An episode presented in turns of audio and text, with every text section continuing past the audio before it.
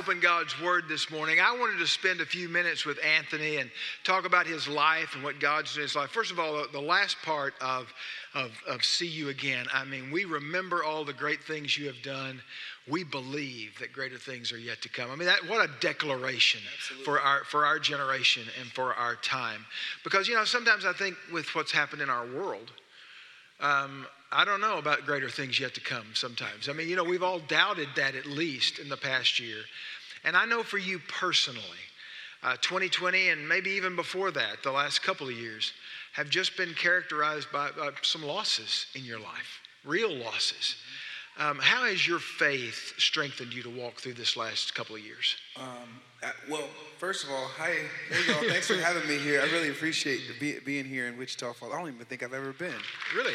Yeah, I haven't been, and thanks for letting me be here. And and um, yeah, to, to, this is one of the first. You know, I haven't been out on the road for a year basically, so to be able to worship with a audience in the room. Oh my gosh, this is a big deal. So thank you for having me. But yeah, over the past few years, right before 2020, when we all were, you know, all, all everything came to a halt for all of us.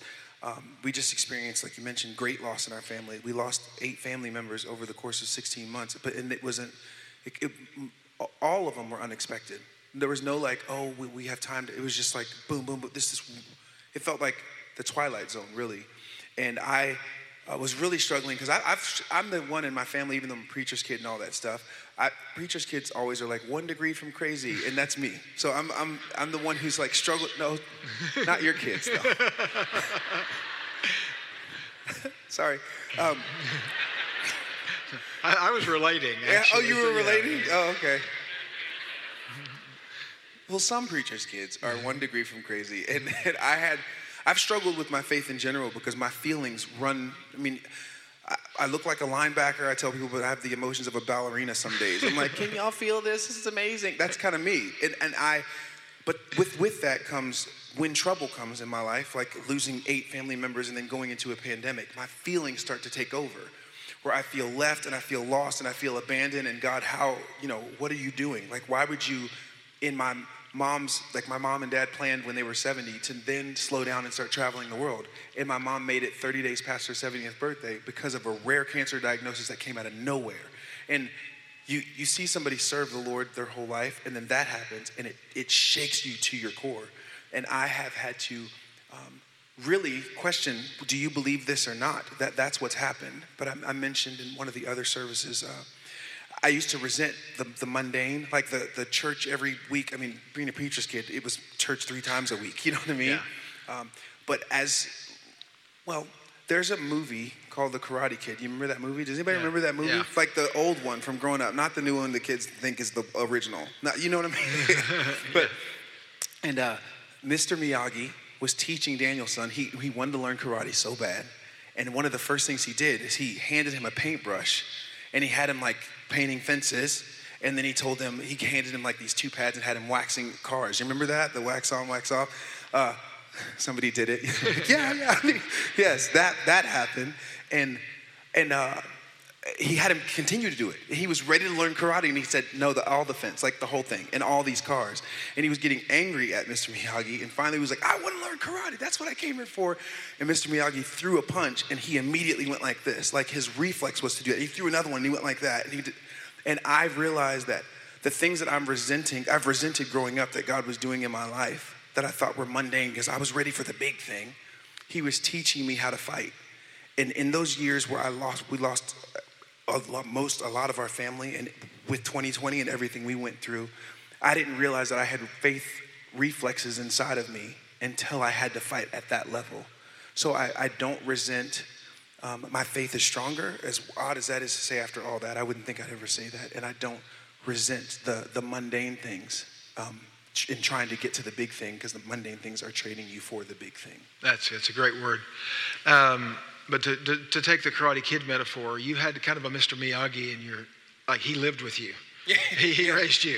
Yeah. Um, I mean, your dad, tremendous Bible teacher, just a man who has served the Lord so faithfully. Of course, I've heard him say your mom's really the rock she at, definitely at, is. At, yeah. at, home. But what was it like? I mean, you're growing up in this house. Your dad isn't just pastor of a very large church in, in Dallas, but is an international ministry. Um, and I mean, there's a spotlight on that that's glaring. Yes, and I and I remember sometimes growing up being like, I didn't ask for this spotlight. Like it just, Yeah.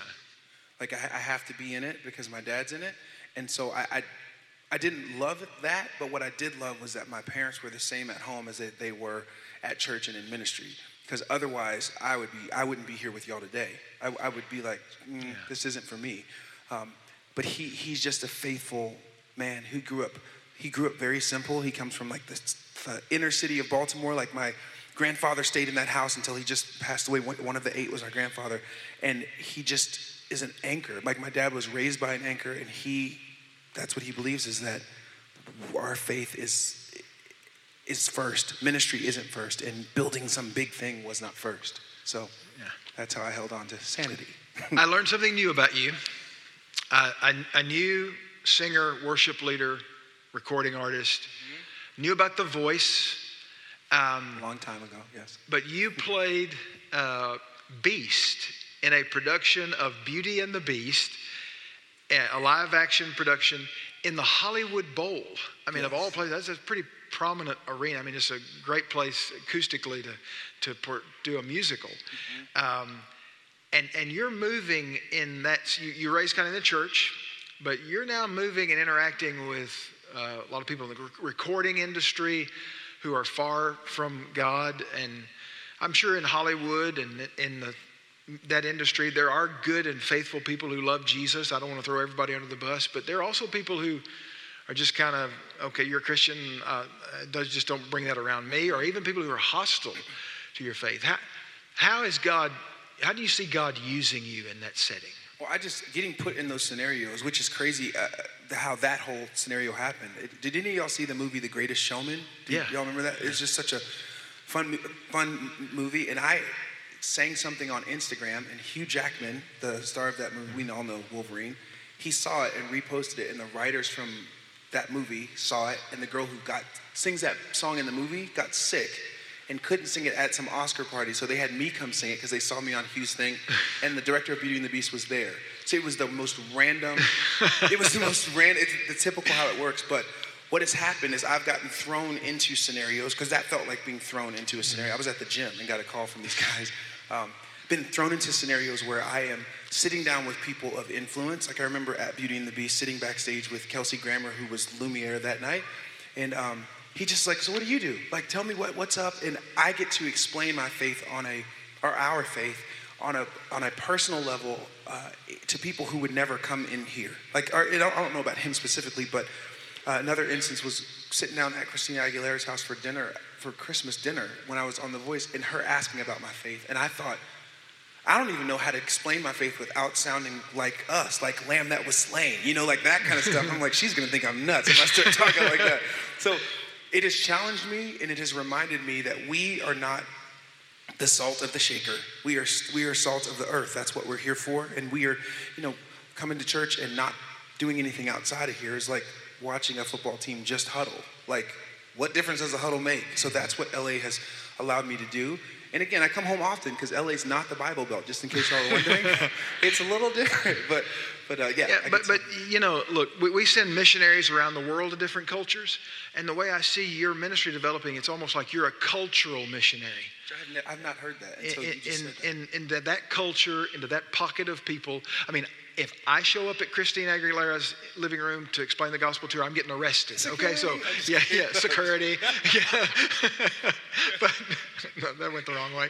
Um, but but um, but for for God to use you in that way is just incredible. And thank you so much for sharing your talent with us today. Thank you for letting me be here with y'all. For real, I really appreciate uh, you trusting me. God bless you.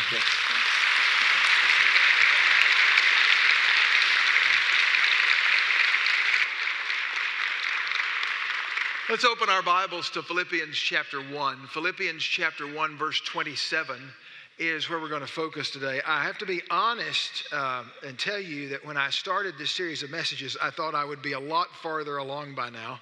Um, it's taken a little while to get here, but we're going to finish chapter 1 today. Uh, that's pretty incredible. Um, And this morning, um, what we're going to talk about is how do we respond when we're being watched?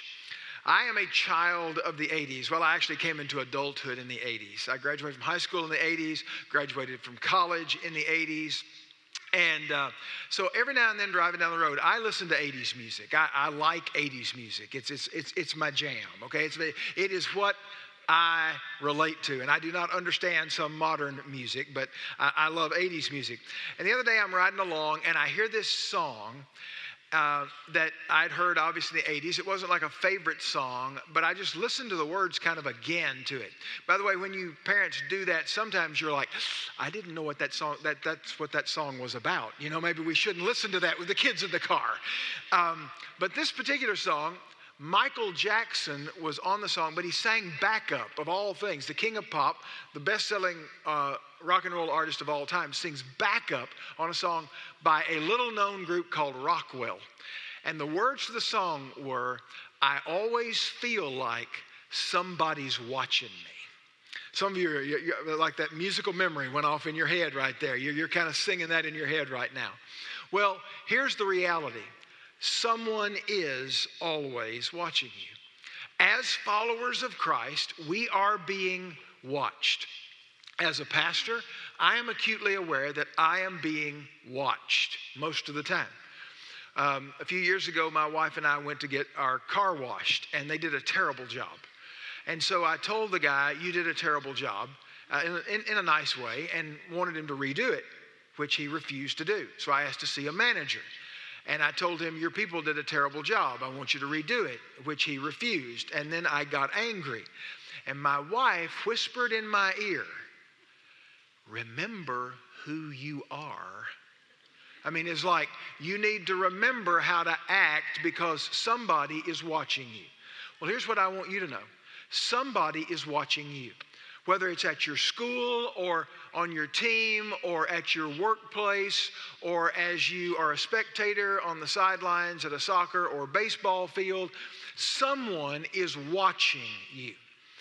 And the old question was they were watching us to say, is it real? The new question is, will he or she fail? That's what they're looking at. In our world today, there are a group of people who are watching and doubting and even scoffing sometimes at the faith. Christians are being scrutinized, criticized, and demonized for living out our faith biblically.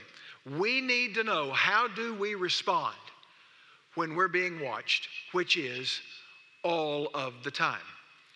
Well, the Apostle Paul makes a shift in verse 27. He's been talking about himself. He's been talking about his chains, about his captivity. And legitimately so, he's informing the church at Philippi of what's going on in his life. That's why he wrote the letter. But now he shifts to an encouragement for them. He wants them to hear his heart for them. And he uses some imagery that is very much from military language, which would have fit right in with where they were. The city of Philippi was established as a colony of Rome. That means everyone who lived there was a Roman citizen. Now, that wasn't the case throughout the entire Roman Empire. Citizenship was a rare and really honored uh, commodity. But everyone in Philippi was a citizen. And the reason for that is because of their service to the Roman Empire. You see, Philippi was established as a retirement community for a legion of the Roman army. They had fought a lot of battles, won a lot of wars, and the emperor said, I'm going to retire you, give you a nice life. We're going to build you a city. And the architecture of Philippi looked like a miniature Rome. So they were very proud of their Roman citizenship, very proud of their service to the empire, and very proud of their, their Roman connection. And so, with this military veterans community, Paul shifts his language to kind of a military metaphor that they would have readily understood. And he communicates to them four important instructions for how to live when someone's watching you. Let's look read the text together. Look at verse 27. Only conduct yourselves in a manner worthy of the gospel of Christ, so that whether I come and see you or remain absent, I will hear of you that you are standing firm in one spirit, with one mind, striving together for the faith of the gospel, in no way alarmed by your opponents, which is a sign of destruction for them, but of salvation for you. And that too from God. For to you it has been granted for Christ's sake not only to believe in him, but also to suffer for his sake and experience the same conflict which you saw in me and now hear to be in me. The four instructions that Paul gives this church are very applicable to us, and here they are. First of all, when you're being watched, live consistently. He says, I want you to conduct yourselves in a manner worthy of the gospel. The word conduct or conduct in verse 27 is the word politeuo from the Greek New Testament. We get our word politics from that, and it refers to being a good citizen. It literally means be a, a good citizen of wherever it is you live. Now, again, he's appealing to their Roman citizenship. And he says, I want you to, to live as a good citizen worthy of the gospel. Because Paul is going to say to the people at Philippi, you need to remember that while you may be proud of your Roman citizenship, your highest allegiance isn't to Rome. In chapter 3, verse 20, he's going to say this Our citizenship is in heaven. We are citizens of the kingdom of God first. Now, it's not wrong to be a patriotic American, it's not wrong to fly your Texas flag. Uh, there's nothing wrong with that. But remember that our highest loyalty, our, our greatest affection, and the most important virtue of our life is that we live as citizens of the kingdom of God, that our conduct is worthy of the gospel. I don't know if you've ever traveled to another country or not, but you don't want to fall prey to the syndrome that people refer to as the ugly American. That sometimes Americans show up in places and and we compare, you know, their their national treasures to ours, and we, we ours is better, and we're arrogant sometimes, and, and sometimes Americans can be loud and demanding, and, and we violate all the rules of their culture, and so we don't honor our country when we do that. We may think we are, but we actually diminish it in the eyes of a watching world. Well, when our conduct doesn't measure up to the gospel, we diminish our citizenship, which is in heaven our kingdom of God citizenship. The word worthy there comes from the word for weight. And it's a picture of a weighted scale. And he says, if I put the gospel on one side of the scale, then I want to put your conduct on the other side of the scale, and they need to be even. I want your conduct, the way you live your life, what you portray in the workplace, at school, what you portray in your friendships, in the social arena, when you do business, I want that conduct, the way you conduct yourself, to be worthy, to be weighty along with the gospel. What does that mean? Well, if we're going to have conduct that is worthy of the gospel, then we need to know well, what's the gospel all about? First of all, the gospel is all about love. Does love portray your conduct? Is your conduct, is the way that you live your life lived out of the overflow of the love of God that has come in you and now allows you to love other people? In 1 John chapter 4 verse 16, John wrote, "If someone says I love God but hates his brother, he is a liar." Now that is strong language, but remember, that's not John's opinion, that's the inspiration of the Holy Spirit. For the one who does not love his brother whom he has seen cannot love God whom he has seen. Our conduct needs to be permeated with love for others. Yes, love for other believers, but love for people who are far from God, who are outside the fellowship of the church, and love for those who are even hostile to our faith. Our conduct ought to be always filled with love. What about forgiveness? The gospel is all about forgiveness. If we're going to have conduct worthy of the gospel, then since the gospel's all about forgiveness, we ought to be forgiving people. Forgiven people should be forgiving people, not holding a grudge, not, not seeking a vendetta, not, not pushing people away and never redeeming or never forgiving and allowing them back in. That is conduct that's unworthy of the gospel when we push people away. we're to forgive one another and forgive people who offend us and wrong us. What about acceptance? Now, yes, Christians are called to call sinners to repentance, and we should do that. But Jesus didn't push people away for their sin, He, he brought people in and showed them His love and His compassion.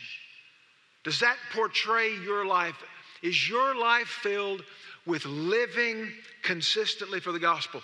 Living consistently is one of the greatest witnesses for your faith. Secondly, he says, I want you to live cooperatively.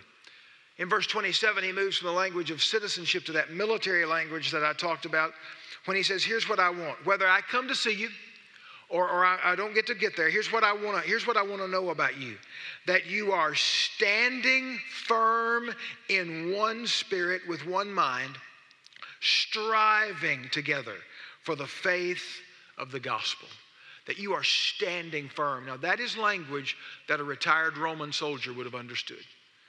Because that is the picture of a Roman soldier on the battlefield, and they had these cleated uh, boot like sandals that they would dig into the dirt, and they had their shield in their left hand and their sword in their right hand, and they stood on the battlefield. And when the enemy attacked, they did not back down, they did not retreat. For us as believers, we cannot compromise the truth of the gospel. When people are watching, do not compromise the truth of the gospel. Be loving, be forgiving, be accepting, but we don't compromise God's word and God's truth. And so Paul says, I want you to stand firm. But here's the truth about a Roman soldier a Roman soldier was to stand firm, but a Roman soldier never stood alone. Ever. They didn't fight as a single soldier, they fought as a group. The Romans developed a military strategy called the phalanx. And the phalanx was the design of their shields almost interlocked. And so there would be a line of Roman soldiers with their shields all put together, and it looked like a wall that the enemy had to, had to uh, somehow get through in order to defeat them in battle. And so when he says stand firm, what he's saying is don't retreat or you let the enemy in.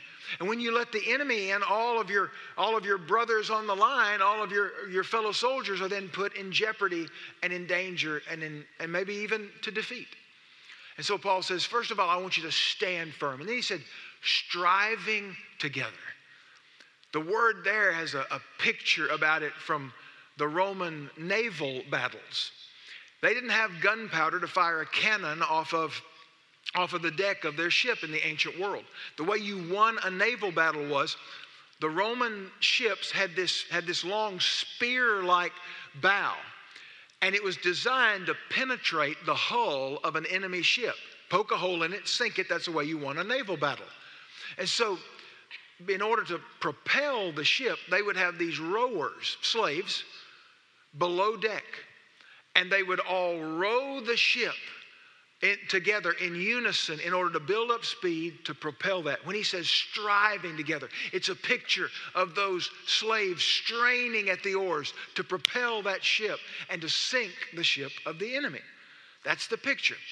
If you go to Oklahoma City, um, in the next few weeks, you might see something. There is an Olympic training center in Oklahoma City. It's a training center for rowing. It's those little narrow, skinny boats that either have four people or uh, eight people in them. I think they also have a competition with two people. Uh, but you have a, an oar, you know, oars on the left, oars on the right, and those uh, eight people have to row in synchronicity. They have to hit the water at the same time, pull with the same force, or the boat goes off course and you lose the race. Well, Paul, that's what Paul's saying. He says, I want you to strive together. I want you to be of one spirit, of one mind. What he's saying to us is, I want you to be united with other believers. Unity is a precious commodity. Jesus prayed that we'd be united. In John chapter 17, verse 1, Jesus prayed, Holy Father, keep them in your name, the name which you've given me, that they may be one, even as we are one. Now, unity doesn't mean unanimity, it doesn't mean we all think exactly the same thing. Unity also doesn't mean that we have to be always uh, uniform, that we have the same preferences, that we like the same things. But what unity does mean is harmony, that we work together, we agree on the essentials, and we work together even if we disagree on some minor things. I love the, the statement from the Reformation. In essentials, in essentials, unity. In non essentials, liberty. In all things, charity or love. So live cooperatively. Third, live courageously. Live courageously. Look down at verse 28. In no way alarmed by your opponents. The word alarmed in this passage is really an interesting word. It means obviously to be frightened, but it came, came from the Roman battlefield again when horses were used by officers typically. And they would ride onto the battlefield, but if you had a horse that was easily spooked, that was easily frightened, then that Greek word would be used. It literally meant battle shy a horse that was, that was frightened in the battle, in the chaos and the clanging of swords and the dust of, of, of a battle, that that horse would get easily frightened. And he says, I don't want you to be that way because you are in the middle of a battle. Don't get alarmed, don't get spooked by the battle. When I was a, a kid growing up, there were always horses around. Now, I am not a horseman. I am far from a cowboy. I am all hat and no cattle when it comes to that kind of stuff, okay? But we rode horses as kids, and occasionally there's some horseback riding on a vacation or something. But uh, I can remember I had a friend who had this horse, and I think they bought this horse from a rodeo company that went out of business because this old horse if you ever touched it behind the saddle, like you, you popped it on the back on, on the back quarter to, to, to kick it up and get going, he would lock his front legs and start bucking. I mean, he just you could not touch that horse on, on like behind the saddle. And I learned that the hard way. Okay? On one occasion, I'm riding this horse, and we rode from my friend's house back to my mom and dad's house, and we were coming through the pasture, and we came around our barn, and my dad was a pig farmer. And there were weeds growing up kind of on the backside, and we weren't paying any attention. And all of a sudden, this big old pig was laying up under some of those weeds, and we frightened the pig, and so the pig jumped up and snorted real loud, like a, uh, only a pig will make a noise. I will not emulate that. But it, it frightened my horse. And all of a sudden, that horse went one direction and I went another. I mean, uh, now, I'm going to tell you something. I'm a good enough cowboy, I know if you get thrown off a horse, you get back on. So I got back on for 15 minutes and I never rode that horse again. I, I mean, twice is enough for me to get thrown off the same horse. Well, here's what Paul is saying He says, I don't want you to be like that. I don't want you to be like a, a battle shy horse, a, a horse that's easily frightened. You are in a battle. Paul would say, but I want you to live courageously. And Paul even says we have opponents in this battle. I want you to remember this that we are in a battle and we do have an enemy, but our enemy is not flesh and blood. We fight against powers and principalities and spiritual forces of wickedness in high places. That's what the Bible says. But the Bible also tells us that sometimes Satan deceives people, he lies to people. He tells people things that are not true. He inspires people to acts of evil and sin. And Paul would declare those people our opponents. And what he would say is don't be alarmed by your opponents. Actually, when they come against you, Paul says it's a sign. It's not a good sign for them, it's a sign of destruction. It's a good sign for you because if they're opposed to the message of God and opposed to you, then you're on God's side. It's a sign of your salvation. What Paul says is don't be alarmed, be courageous. Because if you're filled with fear, you will never be a faithful witness. It will not happen. But bold, brave believers make a difference. Bold, brave believers who will speak the word of God with boldness, who will represent Jesus Christ well. make a difference in our world, even sometimes when you're the only one. A few years ago, I got to uh, go to Rome back when we traveled and went places and did things.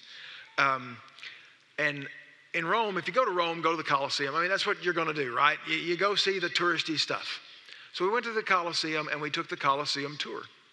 And on the Colosseum tour, our tour guide told a story which I researched and found to be true. Sometimes tour guides can stretch it just a little bit, but this story is true. You know that in the Roman Colosseum, there were the gladiator games, and it was blood sport. When a gladiator was defeated, the emperor either gave a thumbs up that this man had fought valiantly or a thumbs down, put him to death. And most of the time, the crowd chanted, Death, death, death. They wanted to see blood. You also know that for some time, that Christians were brought into the Colosseum to be slaughtered by gladiators and wild animals. It was blood sport, and Roman society was a bloodthirsty society. But in 312 AD, the Roman Emperor Constantine converted to Christianity. He became a Christian. And when he did that, Christianity wasn't, was no longer a persecuted religion, it was an accepted religion. And Christians were no longer slaughtered in, in the Colosseum. So, um, the games of the gladiators continued even while Constantine was emperor. But on one occasion, in about 400 AD, there was a Syrian monk who came to Rome, and all these people are going to the Colosseum, and so he decided to go and see what this is all about. And when he went in, he was appalled by this violence. I mean, these are people created in the image of God, and they're slaughtering one another for sport, and something is just deeply wrong with this. And so Telemachus actually climbed over the wall of the Colosseum, went down onto the floor, threw his hands up. The people went silent here with this crazy man had to say, and he said this In the name of Christ, forbear, forbear. That word means stop. Stop this madness. And of course, the crowd being silent at that moment, then they began to boo Telemachus. They began to boo him and throw things at him. And finally, one of the gladiators just ran a sword through him and he bled to death right there on the floor of the Colosseum. And some people watched that and they began to file out of the Colosseum. Now, the next day they had the gladiator games, but fewer people came. And within a matter of months, nobody came and they shut down the gladiator games in the Colosseum because one person stood up and was willing to risk it all to say, This is wrong. It needs to stop. And one person God used to change a culture. I'm going to tell you, you could be that one person. God wants to use us if we will stand up with courage and boldness and bravery and not be alarmed by our opponents to change our world. Fourth and finally, live convincingly. Live convincingly. Now you say, Bob, I thought that's what the first three were going to do. Well, there is a final aspect of this that is even more convincing than the first three. But you're not going to like it. As a matter of fact, some of you may just outright reject it. You're like, okay, these first three things, I'm, I'm kind of going along with that. But this last one, I'm not going there. No, I don't want that. Here's what Paul said To live convincingly, not only must your conduct measure up to the gospel and you work with other believers cooperatively and you stand with courage, but you also do this. Look at verse 29. For to you it has been granted for Christ's sake, not only to believe in him, but also to suffer for his sake. The convincing proof that Paul talked about was our suffering. Now, look, nobody wants to suffer, nobody signs up for suffering. But Paul would say to us, if we're going to follow this line of thought that he's presenting, that soldiers suffer, and in the book of Second Timothy, he writes in Second Timothy 2 3, suffer hardship with me as a good soldier of Christ. Paul would say that suffering is a convincing proof to a watching world of our faith. Look back at that text. I want you to see something. Paul says our suffering is actually a grace gift.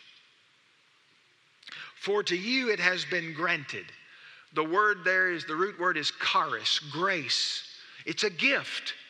And here's what he says it's a gift to you for Christ's sake, not only to believe in him. Our faith is a gift. We, we like that part of this. But as equally as our faith is a part, our believing is a part, he says our suffering is a part. A little bit later in this letter, Paul is going to write in Philippians chapter 3, verse 10, the goal that he has in life, his pursuit in life. He says, Here's my pursuit, that I may know him and the power of his resurrection and the fellowship of his sufferings, being conformed even to his death. Paul says to you and to me that there is a gift that none of us want to unwrap. But it is a powerful, convincing truth that our faith is real, and that is the way we suffer. Now, in this case, he's referring to suffering by persecution. But there, there's other kinds of suffering. And I'm going to tell you, I've watched something as a pastor that is real. And I've watched it in two men in this churches, in this church in the last few months. Two members of our deacon fellowship that I've been very close to. One of them has gone on to heaven. His name was Victor Avinas. And he suffered with cancer. And, and the way that he suffered, I'm going to tell you this. I, I looked him in the eye the last time I got to talk to him, and I said, Victor, if this is the last time I get to talk to you, I want you to know something. When it comes my time to go, I want to go with the attitude that you're going with. He loved people. He had faith. And even, even in those last moments of his life, he had joy, real joy. And a guy named Dave Nave, who is still, we're still praying for a miracle for Dave. You could do that. But Dave looked our deacons in the eye last Tuesday night at our monthly deacons fellowship meeting, and he said, he said, Man, I, I just want you to know I'm still praying for a miracle, but if it means I go to heaven, I, I just want to see Jesus. I'm good with that. I mean, he, his body is racked and ravaged with cancer and with the effects of the chemotherapy. And in those moments with medical personnel and doctors and nurses and therapists, they have looked at him and they have said, You, you're suffering, but you've never turned your back on your faith. And it is a convincing proof to a watching world when we suffer well for Jesus. Live convincingly. See, when we suffer, there are a couple of things we need to remember. We never suffer alone ever. We never suffer alone, humanly speaking, because God gave us the gift of the church. If you just show up here on Sunday mornings at 11 o'clock and hear a sermon and some songs and leave, and that's all your Christian faith kind of amounts to, I need you to know something. You're missing out on something that's really, really significant and important. And what is important is the fellowship of the church because we are all going to suffer. All of us are going to walk through dark days, and you need a group of people to come alongside you, and you're going to find those people in the fellowship and community that is built in life groups in our church. You are to never suffer alone because God gave us the gift of the church. But God also gave us another gift, and that is Himself, the Holy Spirit. And when you put your faith in Christ, no matter how dark the days get, you will never be alone again because the Spirit of God dwells in you. The Spirit of God is in you the moment you believe. And for some of you, maybe you need to say, you know what, that's what I'm lacking. I need to put my faith in Jesus. It's been granted to me, this gift uh, to believe. And so I want to put my faith in Jesus. And if you want to do that this morning, we're going to give you the opportunity in just a few minutes. You can slip out from where you're standing as we worship in just a moment. I'll be here at the front. Some of our pastors will be at the front if you want to pray with somebody. We'll lead you. We'll go to a quiet place if you need, if you want, and we could lead you to faith in Christ today. What I want to do is pray for us, and then we're going to stand up and sing a worship song together. Father, we give you this moment. We trust you in it. I pray for those in this room who need to stand firm in their faith, for those who need to say, I'm not going to compromise, but I'm going to lovingly stand firm for what I believe. I pray for strength for them. I pray for some of us who have backed away from conflict and from the fact that we don't want to be, we don't want to receive what this world offers every time we take a stand, and that is punishment and criticism and scoffing. But Lord, help us to stand with, without fear. Father, I pray for those in this room who need to trust Jesus today, that this will be the day of salvation for them. In Jesus' name, amen.